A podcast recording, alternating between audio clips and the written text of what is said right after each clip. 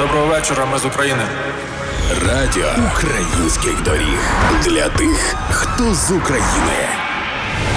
Всім привіт! Слава Україні! Мене звуть Саня Димов. Кожного дня на хвилях радіо українських доріг я представляю вам один трек, під який ми обов'язково потанцюємо після нашої перемоги. Фраза Руський воєнний корабль іді стала мемом після першого дня війни в Україні.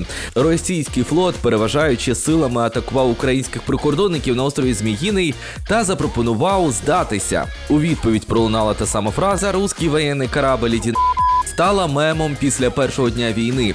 Російський флот, переважаючи силами, атакував українських прикордонників на острові Зміїний та запропонували здатися.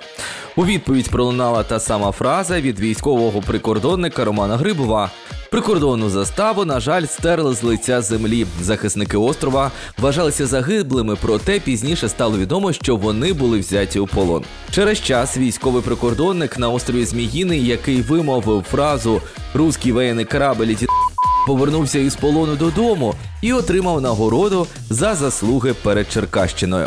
Я коли дивився сюжет про нагородження, задавався єдиним запитанням: невже ніхто із журналістів не попросив його повторити цей вже народний девіз? До речі, Національне агентство України з питань державної служби фактично дозволило використання цієї фрази для державних службовців, посадових осіб місцевого самоврядування та не дискредитує їх, оскільки фраза стала одним із символом боротьби із російськими окупантами. Можна продовжувати розповідати історії строкатої фрази, але краще чути музику.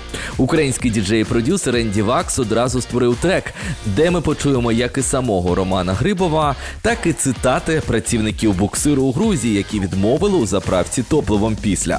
І найголовніше, під цей трек ми обов'язково потанцюємо після нашої перемоги, бо усі дороги ведуть до перемоги. Обіймаю і слава Україні! Я русский военный корабль. Я русский корабль, повторяю. Я русский военный корабль.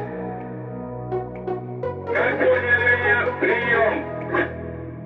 Русский военный корабль.